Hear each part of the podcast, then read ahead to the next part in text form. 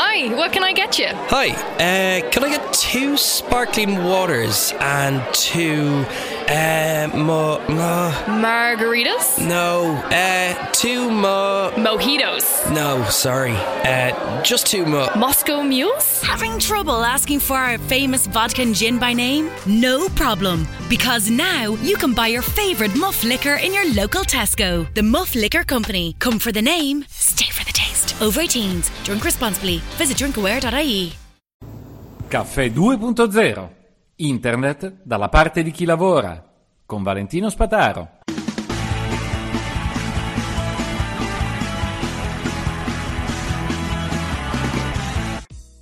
Buongiorno a tutti, eh, sentite la mia voce? Ebbene sì, mi sono messo anch'io in linea come lo standard italiano e ci siamo presi tutti un po' di influenza. Ehm, sono a casa e sto eh, cercando di rasserenare la testa perché il mal di testa è incredibile. E eh, stavo per spegnere la tv quando sono finito su Focus. E uno di quei famosi eh, una di quelle famose serie sugli incidenti eh, in, nell'aeronautica. È un eh, esempio, anche questo stupendo, preciso, ieri ho visto Sally, eh, Sally eh, il, um, quel film dove c'è quel pilota che poi alla fine va a fare l'ammaraggio eh, nel, nell'Hudson eh, subito dopo il decollo da New York, eh, salvando tutti i passeggeri che anche quella è una bellissima storia per la ricostruzione e ho fatto un lavorone eh, che poi riporterò a, agli iscritti nel, nell'area membri perché è veramente un, un, lavoro importante non credo che ci siano cose simili in giro però vabbè Veniamo al, al sodo. Eh, questo episodio racconta ehm, un incidente che per fortuna, ma vedrete cosa significa per fortuna, per fortuna si è risolto in maniera positiva. L'aereo stava volando, si stava avvicinando all'aeroporto, era ancora distante, ma stava avvicinandosi regolarmente. Temporale, un fulmine colpisce l'aereo. Eh, Cos'è successo? Chiaramente eh, il fulmine lancia una, un, un abbaglio incredibile e chiaramente anche gli occhi dei piloti ne soffrono. Ne soffrono in che modo però?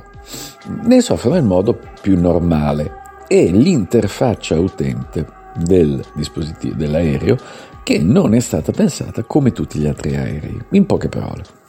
Allora stavano volando, c'era il, il, pilota di bordo in funzione, l'autopilota, che, che governava la, l'aereo e dopo il fulmine l'aereo comincia a puntare più in basso, sempre più in basso, sempre più in basso. E, e loro cercano di riprendere il controllo.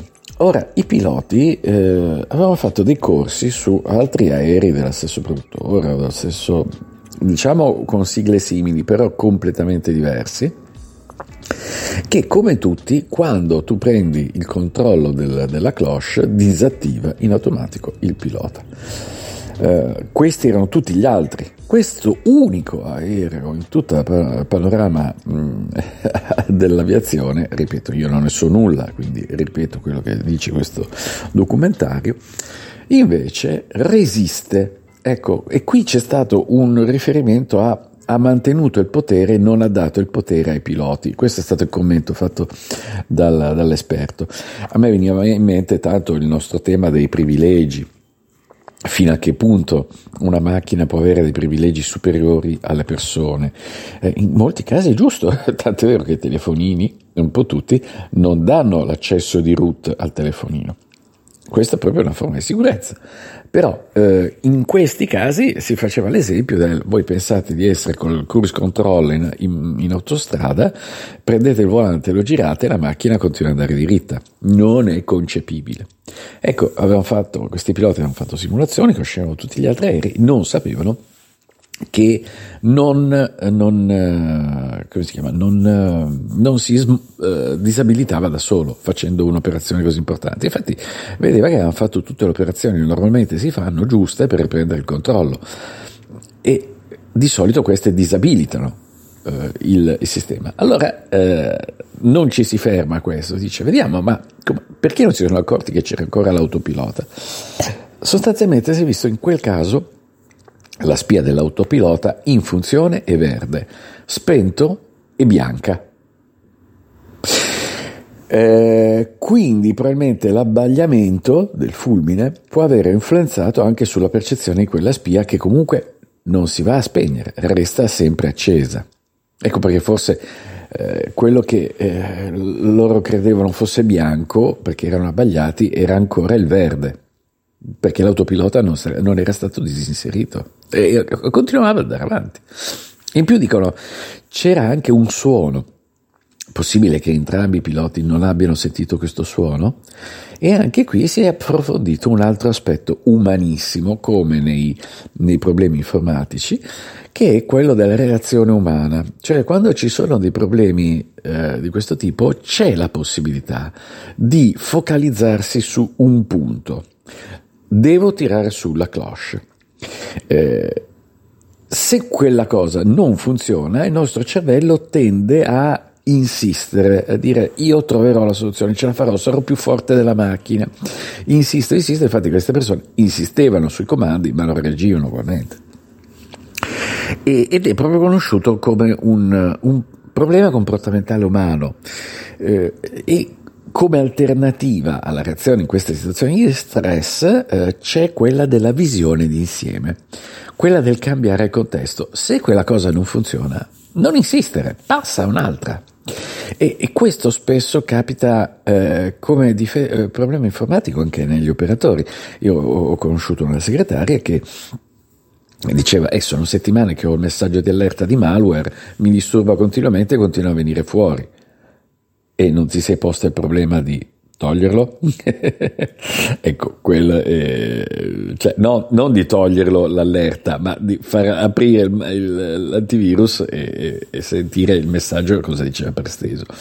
Ecco, anche lì c'è stata non un comportamento, ecco, normalmente si dice che è un comportamento imprudente, invece non si sa che è un comportamento che viene proprio da una forma mentale nostra, gli esseri umani, dire no, ma io devo fare quella cosa, quindi qualsiasi altra cosa mi disturba, mi interrompe, non mi serve e io devo pensare solo a quello che devo fare. Chiaro? Voi direte, in una situazione del genere, i piloti come si sono salvati?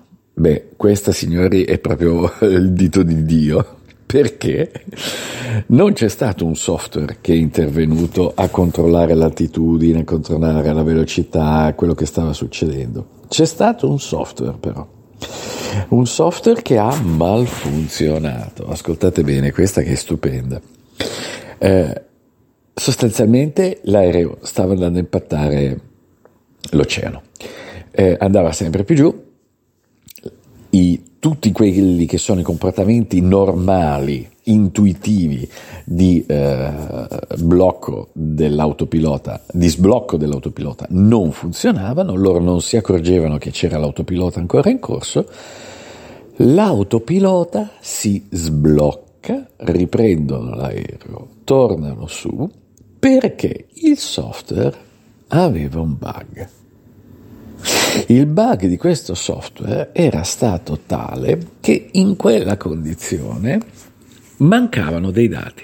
Quindi nella semplificazione televisiva facciamo vedere una sequenza di 5 caratteri eh, mancanti su uno schermo con una marea di caratteri disponibili. Ecco, lì c'erano i caratteri, pensate a 5 caratteri null, no zero, no spazio, null, non settato. Ecco, il software invece di prevedere e gestire che mancasse il dato, quindi se manca il dato vai avanti comunque, eh, è andata in malfunzionamento, un malfunzionamento tale che stacca l'autopilota.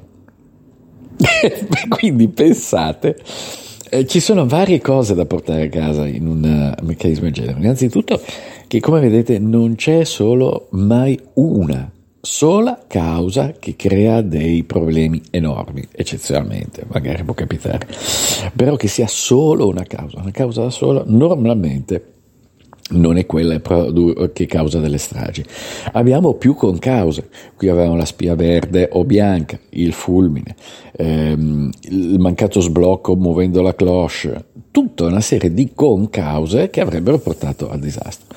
Ma veramente qui quando si dice il tocco di Dio che ha detto voi oggi non dovete morire, è addirittura una concausa in positivo, cioè un, una situazione non prevista, cioè un vuoto nella memoria eh, di caratteri non settati, eh, la RAM in quei cinque spazi era non settata e il software invece di prevedere un errore del genere eh, andava in, in blocco provocando l'azione positiva, cioè provocando eh, lo sblocco del, dell'autopilota.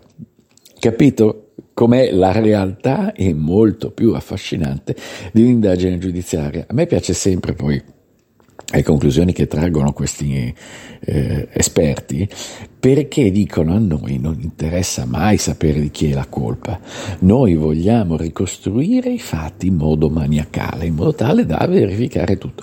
Voi pensate che per vedere quell'errore nel software eh, ha dovuto chiaramente decompilare il software, sapere come funzionava, andare a vedere la, un flash della memoria mm, del, del, computer e accorgersi che, vista quella condizione, lì c'era quel vuoto e allora il computer ha fatto quella cosa. Ora, di tutto questo, molto si è ricostruito con le indagini, ma anche tramite i log. Quanti di voi hanno mai visto uh, tenere traccia delle attività mh, mm, che si effettuano durante un data breach, o prima o dopo, o in prevenzione?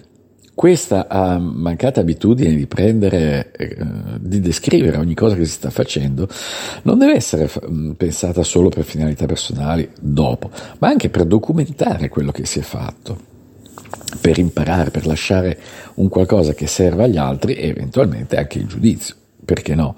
Però soprattutto per capire dove è il problema, ecco la scatola nera, i log di funzionamento, eccetera, eccetera. E poi questa diventa una tematica enorme come quella dell'intelligenza artificiale, perché come sapete io ho un'idea particolare dei log che non riesce a passare. La macchina deve documentare le scelte che fa e secondo me è, è indispensabile, tranne che per ora sembra che ci sia un sistema di, di di documentazione invece molto stupido e banale che non va a prendere invece le decisioni della macchina, per cui non si può recuperare il perché ha preso quella decisione se non facendo delle simulazioni. Va bene, caffè20.it slash membri, scusate la voce, eh, è un periodo che diventa sempre più difficile riuscire a essere in tempo con gli episodi, ma ve li faccio arrivare ugualmente. Alla prossima!